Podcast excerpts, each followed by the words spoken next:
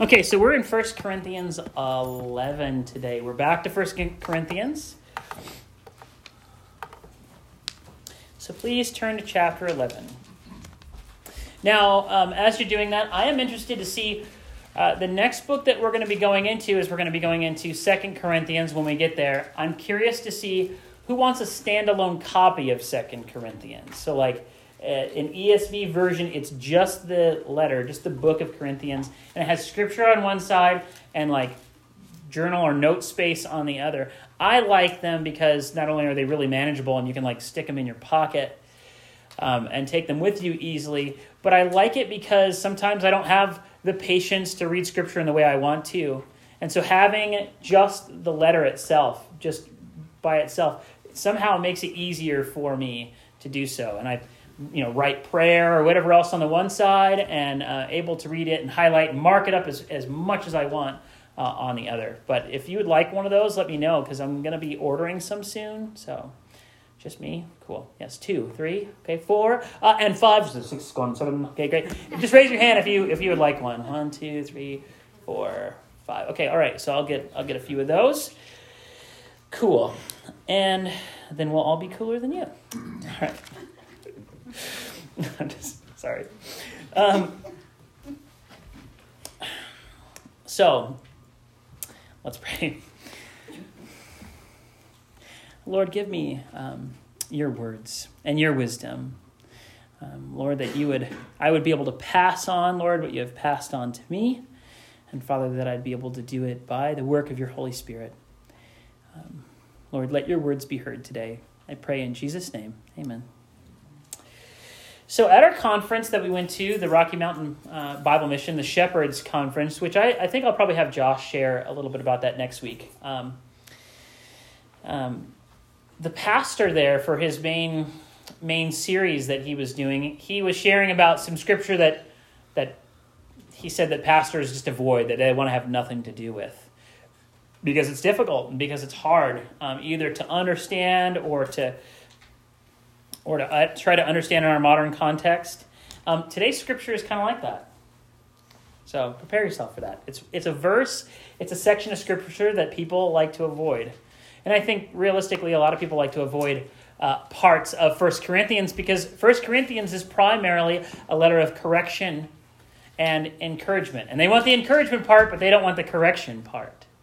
Right? So, so as we're, we're getting closer to some of this encouragement part, um, but today we're going to see um, primarily this correction of some things that are happening in the church. So, 1 Corinthians uh, chapter 11. So, if we try to skip um, these sections that feel uncomfortable, um, or if we try to stretch them, then, then what happens to it? Anybody, what happens if we try to shape Scripture to our lives rather than our lives to Scripture, what happens? We lose the truth. We don't have the entirety of the truth. If the teaching of Scripture is a square peg and we try to smash it into a round hole that is the way we live, some truth isn't going to make it into our lives. So we need to conform our lives to the Word of God rather than trying to manipulate it into serving the way that we want to live. And that's something that you need to decide on your own, something you need to resolve to do. Either the entirety of God's word is true or it isn't, right? You get all of it or you get or you get none of it. You don't get to cherry pick it because if you cherry pick it, it's not God's word. It's whatever you have chosen. First Corinthians is, a, is primarily a letter of hard truth and rebuke and loving correction. And while all this sounds intimidating, it gives us a clearer picture and description of the character of God's love. It gives us the use of spiritual gifts, unity in the church, strong encouragement, and the reiteration of the promise of the resurrection. So 1 Corinthians is the bomb. It's awesome. We should love it. It's a letter that both prunes us and grows us. So let's look at 1 Corinthians chapter 11, verse 1. Follow my example as I follow the example of Christ. I praise you for remembering me in everything and for holding to the traditions just as I pass them on to you. Now, I'm going to break this down a little bit because Paul is saying a lot there. He's saying, you know, Paul is glad that they consider his guidance and that they're maintaining the traditions of the church, not that he invented, but that were given to him, that is, of the apostles, as they established the church itself. And in light of their reception, he wants to correct a problem, well, another problem, in the Corinthian church, which this letter is to. He says in verse 3 But I want you to realize that the head of every man is Christ, and the head of woman is man, and the head of Christ is God. What is he talking about here? He's talking about authority. He's talking about a, a chain of command, a God established order that he has made for his purpose. Hmm. I think it would be fair for us to draw this out literally. Uh, you can imagine this in your mind because I don't have like a whiteboard here or whatever, but but God, ultimate authority over all of our lives, right? God creates man and puts him in authority over what? The earth, right? His responsibility, his role. Excuse me, I skipped one. Why didn't somebody catch me on that? The Father, right? That's what it's referencing when it's talking about God, right? Christ, man, and woman. And if you go backwards from that, the, the authority of woman is man. And the authority of man over man is Christ. And the authority over Christ is God, the Father. Yes. When it comes to authority, we have a natural God given structure to the way our lives should be. There is a distinction to make, one that is often confused, and that is the difference between authority and equality. So I want you to remember that today. Authority and equality, they are not the same thing. Despite what your culture would tell you, despite what our culture tells us, authority and equality are different things. When it comes to authority, we have a natural God given structure to the way our lives should be. When we are born, we don't command our parents on what to do, and we don't provide them counsel. No, we're the newbies, right? We just showed up. And our parents become servant leader, leaders in our lives. But just because they're servant leaders in our lives doesn't mean we have authority over them. No, our parents have authority over us. And everybody's like, uh huh, I know. they are our authority and protection. They make decisions for us, and we follow them where they take us because we need them. Our lives are just as valuable as our parents and they take special care of us. But when it comes to our role and authority, there's a huge difference. Think about this a, a private doesn't command an army, but the private and the general have the same value. The new guy on the job site doesn't get to be the foreman, but they have the same value. And the intern doesn't get to direct the doctor, although I'm sure a lot of them probably try to do that. These roles are all based on authority. And as disciples, we believe that Scripture teaches that there is an equality in the value of life and a God given responsibility and roles that He has established.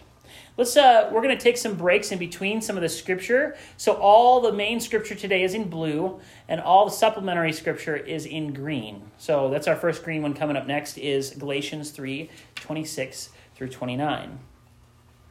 So in Christ Jesus, you are all children of God through faith.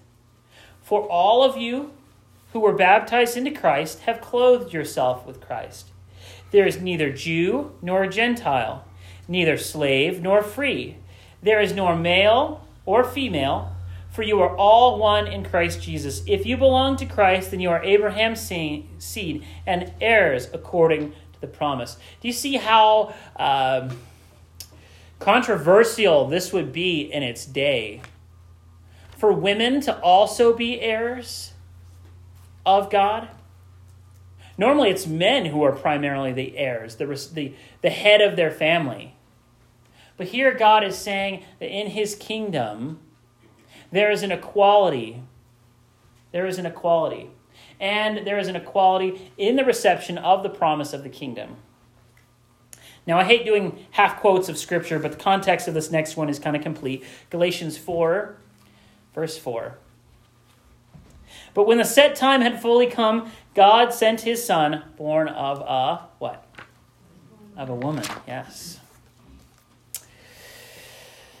And this is an essential component of the gospel that Christ died to redeem all sinners who come to him. Not some of them or just his favorites. Jesus demonstrates that God loves and values all people from least to greatest. And here's the point that you need to drive in today this does not um, supersede, excuse me, the roles and the responsibilities that God has given us does not supersede our value. Our value is in Christ. So simply trusting Him that is the method by which we receive salvation. That is the method by which we become children of God. Not by our own efforts, our own qualities, or our own goodness, but simply by the goodness and the quality and the sacrifice of Christ do we become His. Now, our response to that is what's essential. Because our response to the salvation that God gives us to that security of eternal life, both now and forever, that He gives us. That is what produces works. That is what produces uh, obedience and submission. Father and son, mother and daughter, each are roles which define our lives, but they don't define our value. Which is more tragic? I think I have another slide here. Which is more tragic? If a 70 year old woman, single woman, falls from a bridge, or if a 17 year old man falls from a bridge, or if a seven year old child falls from a bridge, which is more tragic? You kind of have to fight against that, right? Because there's, there's probably one on that list that you have see a greater value on. They have the same value, though. Truly, we have favoritism in our hearts that God does not have. By the way, this is the bridge.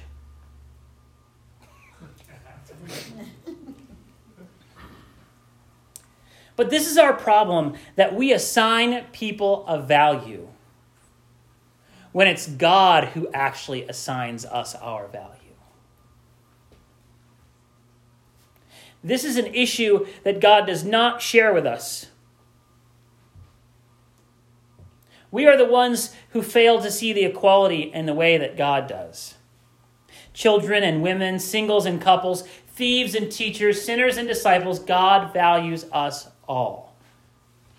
And we see that in God's demonstration of his love that while we were still sinners, while we were still rebels and against him, while we were completely worthless and condemned to sin, Christ died for us. That's, that's the perfect picture of how God sees our value. As his prized possession, as his greatest treasure, that is who he sees us as and who he has declared us to be. And then my next verse, Romans 2 11, for God does not show favoritism. So be careful. We all have this natural resistance to authority, this natural resistance to submission and, and servant uh, and being servants to one another and loving one another and sacrificing for one another. But it's easy for us to ascribe value to people, right? The guy who cleans up the poop at the parade, like behind the horses, right? Nobody's like cheering for him as he goes by. But the parade doesn't happen without the poop picker upper.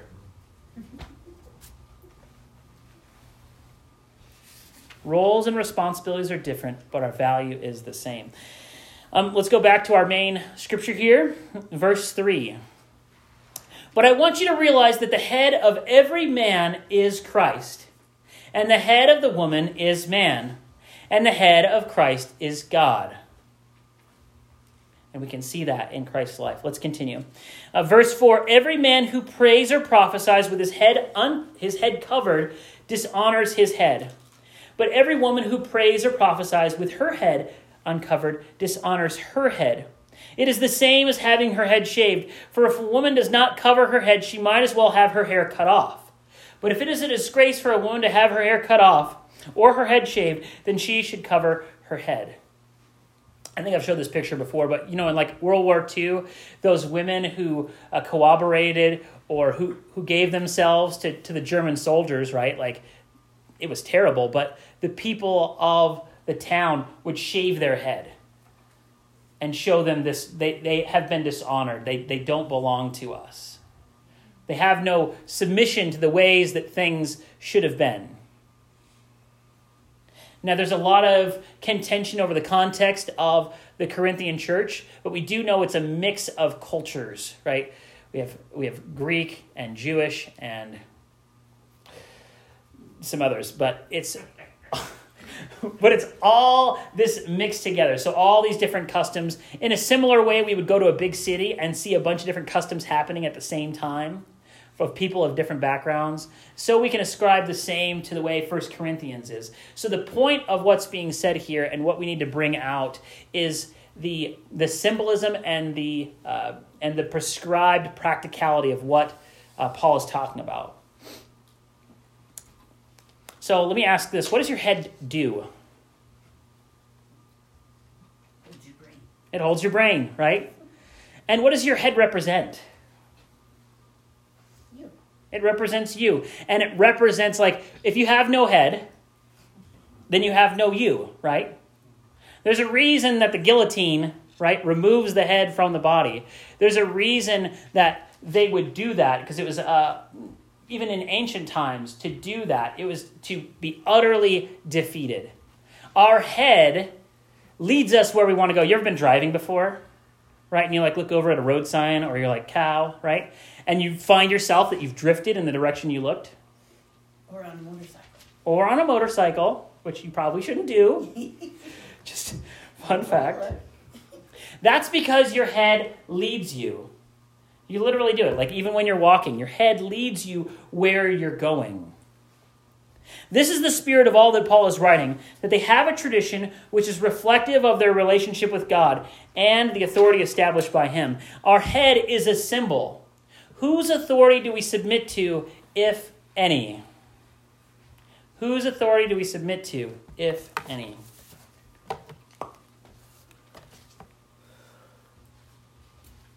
We know what it means to pray, and that is to what? Anybody? What does it mean to pray? To talk to God, exactly right. So let me give you an explanation of prophecy here as well. The word prophecy in the New Testament refers to any utterance prompted by the Spirit of God or any utterance which is presented as such it may be genuine or otherwise, and then 1 Thessalonians 5 20 through 21 is, is, a, is a reference for that, right? We don't uh, despise prophecy, but we test them all. So, in both actions, we are both praying and prophesying, we are interacting with God. And so, this demands a holy fear, a reverence and while God has invited us to treat Him as our Heavenly Father in that special, gentle, loving relationship, we don't mistake His kindness for weakness. And we don't disregard who He is or what His role is as God. This respect is represented by the authority we are willing to submit to, authority that He has established. And verse 7 says, A man ought not to cover his head, since he is the image and glory of God, but woman is the glory of man. Now, if you go back, this explains verse 4 as to why he needs to not cover his head. Man is a representation and symbol of authority. He's one who carries a mantle of responsibility and while we could try to confine this instruction to husbands and wives, Scripture teaches us how to conduct ourselves towards other believers. 1 Timothy 5, 2, uh, 5 1 through 2 says, Do not rebuke an older man harshly, but extort him as exhort him as if don't extort him, but exhort him as if he were your father. Treat younger men as brothers, older women as mothers, and younger women as sisters with absolute purity. So there's this special respect that we have in regards to each other. So even though you might be single or married, we all have unity in Christ as God's family and treat each other as such. Verse 8 says, For man did not come from woman, but woman from man.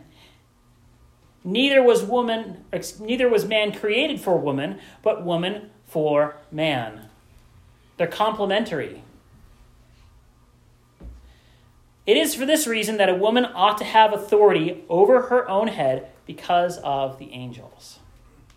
Well, what are they like? Because of the angels, what do the angels care, right? What is the relationship of the angels to the Father? One of servitude, one of submission, one that proclaims and declares his authority. And at the same time, the angels are watching us, right? Like we will judge them for their actions and what they do. God established a chain of command, an order to his creation, one even the angels themselves submit to. And it's one that we demonstrate to them. We know that authority is good, but sometimes or all the time we try to resist it. When you uh, look at this sign, what do you think? Oops. Oops. When you look at this sign, what do you think? What's the natural reaction that wells up in your heart? I want to go there. Yeah, I'm authorized, right? Like, what if I told you that this is like a like a nuclear site, and if you go in there, you're going to get radiated? I'd be a liar, but you know. But we have a natural aversion to authority. We just do. What about the next one? What do you think about this sign? Can you read that? It says smash the patriarchy. I actually had to edit it because you could actually see through the sign a little bit to what was written on the other side. And you don't want to read what's on the other side. But it's not one of submission, let me tell you that. Smash the patriarchy. Do you know what that means? Smash the authority, smash the, the authority of the ancestors and the heritage of God's created order. That's, that's what it means. Now, this lady has her head covered. Do you see that? Must be cold. But, but this is the this, this is the modern application of this verse. While the world is tearing down order, identity, and submission, and they are attempting to destroy what God has created for our good, they have created this huge problem of chaos and, and disrespect. And this is part of what Paul is countering. He is countering this chaos and this disorder that comes from rejecting uh, the God established order. That in rejecting submission to our authority, we are in turn rejecting submission to God.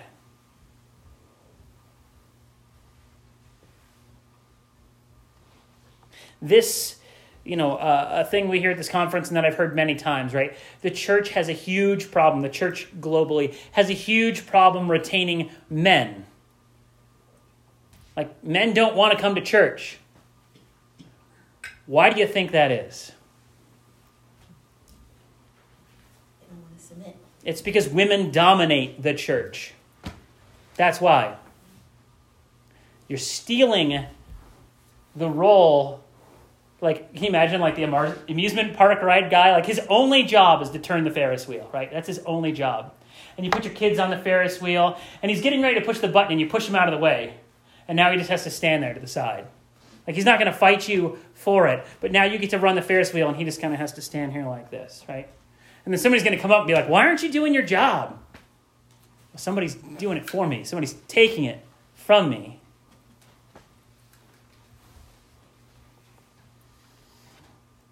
maybe you don't believe me on all this, but hear me out. Equality in roles and authority are not the same thing. Let's, let's look to verse 11. Nevertheless, in the Lord, woman is not independent of man, nor man independent of woman. This is the equality we're talking about. For as woman came from man, so also man is born of woman. But everything comes from God. Very good. Judge for yourselves. Is it proper for a woman to pray to God with her head uncovered? Does not the very nature of things teach you that if a man has long hair, is it a disgrace to him? But if that but that if a woman has long hair, it is her glory. For hair is given to her as a covering. If anyone wants to be contentious about this, we have no other practice, nor do the churches of God. This is how it is. It should be obvious. This is, a, this is an allusion as well to the exchanging of roles, right? Where men become women and men, women become men, where they, they trade the roles that they've been given for something else. Either it's taken from them or, or whatever it is, or they try to adopt something else. This is, a, this is a, an example of that. There is this authority that is God given for men to fulfill. This is, there is this role that they are to fulfill.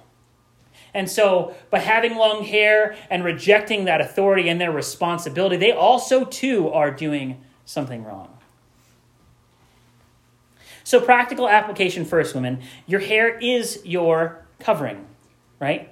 Look at that. For long hair is given to her as a what?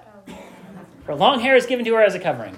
Now, side note, if you feel convicted that you need to wear a head covering, nobody here is ever going to condemn you for that, right? Because we are led not only by Scripture, but the personal convictions that the Holy Spirit lays on our heart. Okay? So if you see a woman walking around at Safeway or whatever it is with a head covering, you understand why she's doing it. And you definitely can't condemn her for it. Because by her very act, she is in submission to God. That's, that's what she is trying to accomplish. But women, your hair is your head covering. That tangled mess that you brushed this morning, did you know that its purpose is to glorify God? Mm. Not you or strangers, but God and it itself is a symbol of your role and your responsibility. It demonstrates God as your authority. And by, by wearing it in that way, everybody's got hair. But if we wear our hair in that way that demonstrates the authority of God over our lives, hmm, now your hair is really fulfilling its purpose. Now it looks really beautiful, right? Even more, it is an outward symbol of your submission to your husband, and by so, ultimately to God. And I have to make that clear, right? Like your husband is not God. That's, that's not the way it works.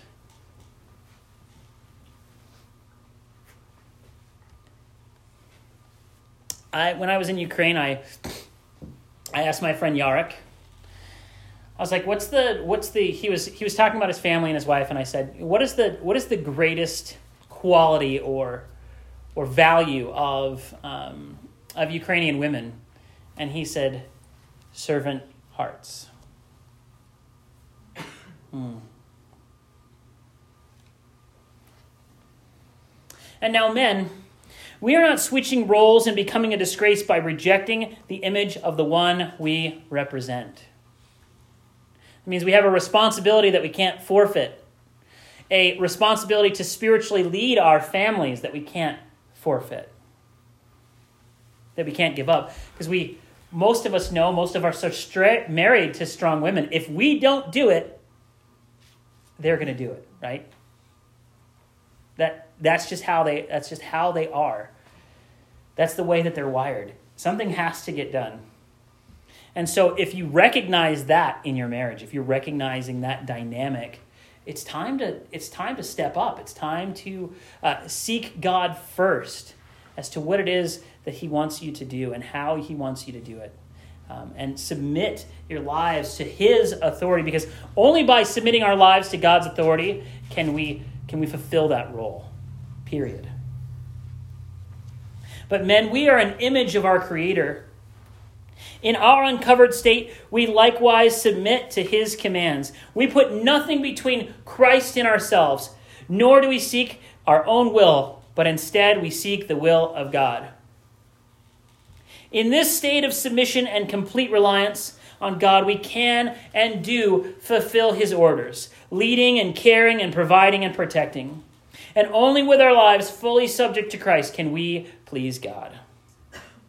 So, as disciples, for all of us listening, we don't create our own identity. God creates who we are. We don't make us who we are, God makes us who we are. So, despite maybe how we feel or any of that, we can understand just based off of men and women of how God has created us, grandmothers and grandfathers and, and children, we can understand the role that God has made us for and we can submit to that. We belong to God. And we don't attempt to rewrite God's creation, upsetting the authority that He has established. Men will be men, women, women, just as God created us male and female. These roles, whether we want them or not, are what He has established. So, to please and honor God, we fulfill them. For what purpose do you use the freedom that Christ has given you? Is it to dominate? To overtake? Or is all that you do in submission to God? I'm sure you've experienced in your, this in your life, or at least heard of relationships where there's this power struggle that happens. Who wears the pants or calls the shots? Or this horrible marriage advice where you just do everything your wife says. Hmm. I'll tell you, it is a terrible idea to forfeit your responsibility. Because that's what she really wants you to fulfill who you're supposed to be. While your desire should be to please her and to serve her with your life. If you don't leave your fa- lead your family, both spiritually and physically, your wife is likely to get frustrated and try to do your job for you. And women, in your families and in your church, be intentional to serve your role in a way that brings honor to everyone, that builds up your husband and shows respect to God's authority. There is great great honor in willing submission. This is exactly what Christ calls us to do towards Him. He tells us to keep His commands and to love one another. We believe in Him and we keep His commands. By this, we know that we love Him. I'll probably be skipping ahead here, but but think about that, ladies. Even even if that's, I mean, when we do marriage counseling or anything like that, that's the that's the biggest thing that women have a hard time with, right? Like submitting to their to their husbands in that in that way. But we all know or should know that marriage is a picture, a symbol of Christ and the church. And in the same way, Christ submitted to the Father and it is by his submission to the Father that we were saved. The greatest act in all of history, the greatest rescue that ever took place, happened in submission. The greatest act of love ever taken was done in submission to the Father.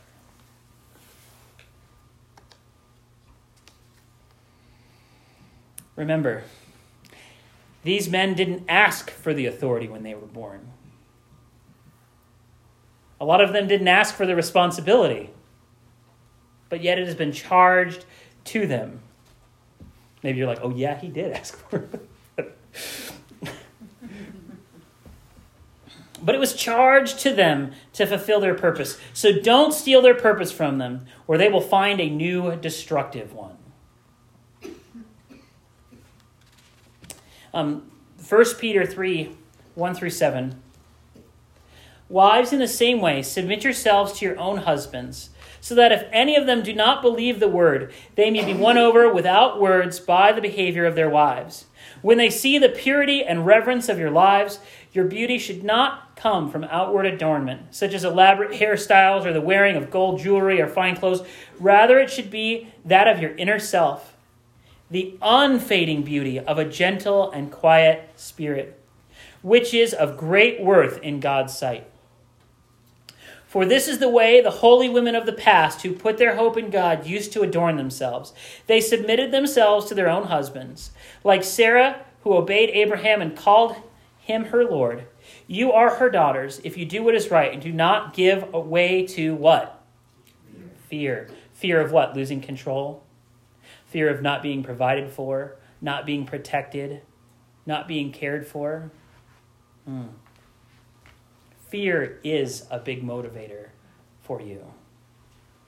Be cautious of it. Husbands, in the same way, be considerate as you live with your wives, and treat them with respect as the weaker partner and as heirs with you of the gracious gift of life, so that nothing will hinder your prayers. So that what? Nothing will. Ooh, your, your, your relationship with God is hurt if you disrespect your relationship with your wife. Here's the biggest question. Maybe I've said that before, but here's another big one. Did God know what he was doing when he created you, or did he make a mistake? If you can trust him for salvation, for life and resurrection, if you trust Him for the forgiveness of your sin and the power of the Holy Spirit, if you trusted Him to provide you with a husband and a family or a church, can you now trust Him for your purpose? That His intentions are not to steal from you, but to provide. You are strong, and He has made you so. So remember that in your submission, the picture of Christ that you reveal to your family and to the world is crystal clear. And the faith that you hold to in Christ becomes a light, a witness, a testimony that has been given the power to change lives, empower others, and bring glory to God. Women, I'm, I'm sure you probably never thought of your hair as a way to glorify God, but that's exactly what it was created for. See, submission in worship as is a special glory that you carry for God.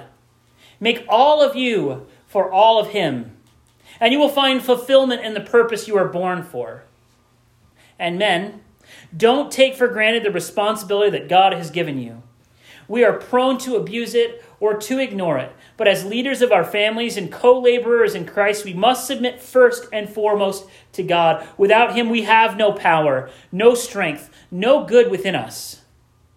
But in full submission to God, we bring the order, protection, and leadership that He made us for. In this, we bring glory to God, not to ourselves.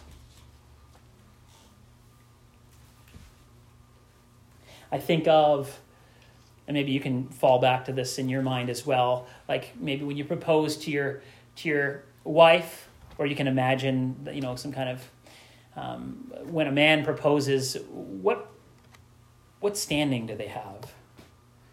The man submits himself. He humbles himself before his prospective bride. And when she accepts his, his humility and um, offers him this authority over her life as she receives that ring.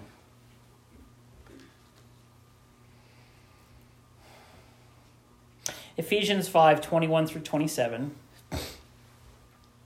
Submit to one another out of reverence for Christ. Wives, submit to your own husbands as you do to the Lord. For the husband is the head of the wife, as Christ is the head of the church, his body, of which he is the Savior. Now, as the church submits to Christ, so also wives should submit to their husbands in everything. Excuse me. And I always say that's that's that's the easy part. And I know it doesn't sound like that, but that's the easy part. Because here's what guys get Husbands, love your wives just as Christ loved the church and gave himself up for her. He gave himself up for her. To make her holy, cleansing her by the washing of the water through the word, and to present her to himself as a radiant church without stain or wrinkle or any other blemish, but holy and blameless. Now, that is a role, a responsibility to carry. One that we cannot do on ourselves, one that God has to do through us. And you pro- you might be saying, "Well, I'm not married. How does this apply to me?" Well, God has established marriage as a picture of Christ in the church. Marriages stand as a testament to how God makes things function, how uh, how the relationship between us and God should be. It is supposed to stand as a as a model, and so it's it's really up to us, married people, to submit our marriages to God's directive and His model.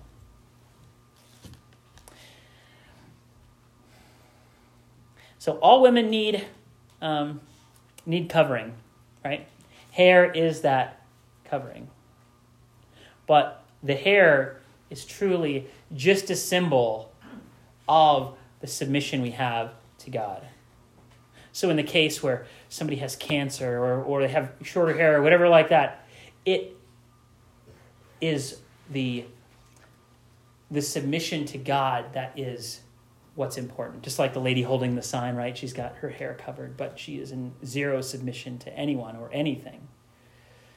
So the submission of your lives, um, your hair is just an outward adornment of your inner submission to God. But I'll ask you this: if your husband asked you to, I'm not gonna, if your husband asked you to wear a hair covering, would you do it? Could you? Would it be a sin to, to, to honor his request? Hmm. Once again, if you were convicted to wear it, we would, we would not condemn, condemn you. But the question again stands all of you, where is your head? Submit to Christ and you will find the peace, comfort, security, and purpose, and the freedom that you need. And I'll, I'll, add this. If anyone finds exception or difficulty with this teaching of Scripture, I encourage you to seek me and the elders out. Um, it is our purpose to support you and to clarify this guidance in, in light of your specific situation. And as always, if there's abuse in any form, that is, that is wrong. It's evil and it's corrupt. And in the same way you would revolt and stand against a tyrannical government, to do what is right. So the church has the obligation to protect and to rebuke and to lead to restoration those who hurt with words or action or violence. All submission is ultimately to God. So let's submit to Him. Let's pray.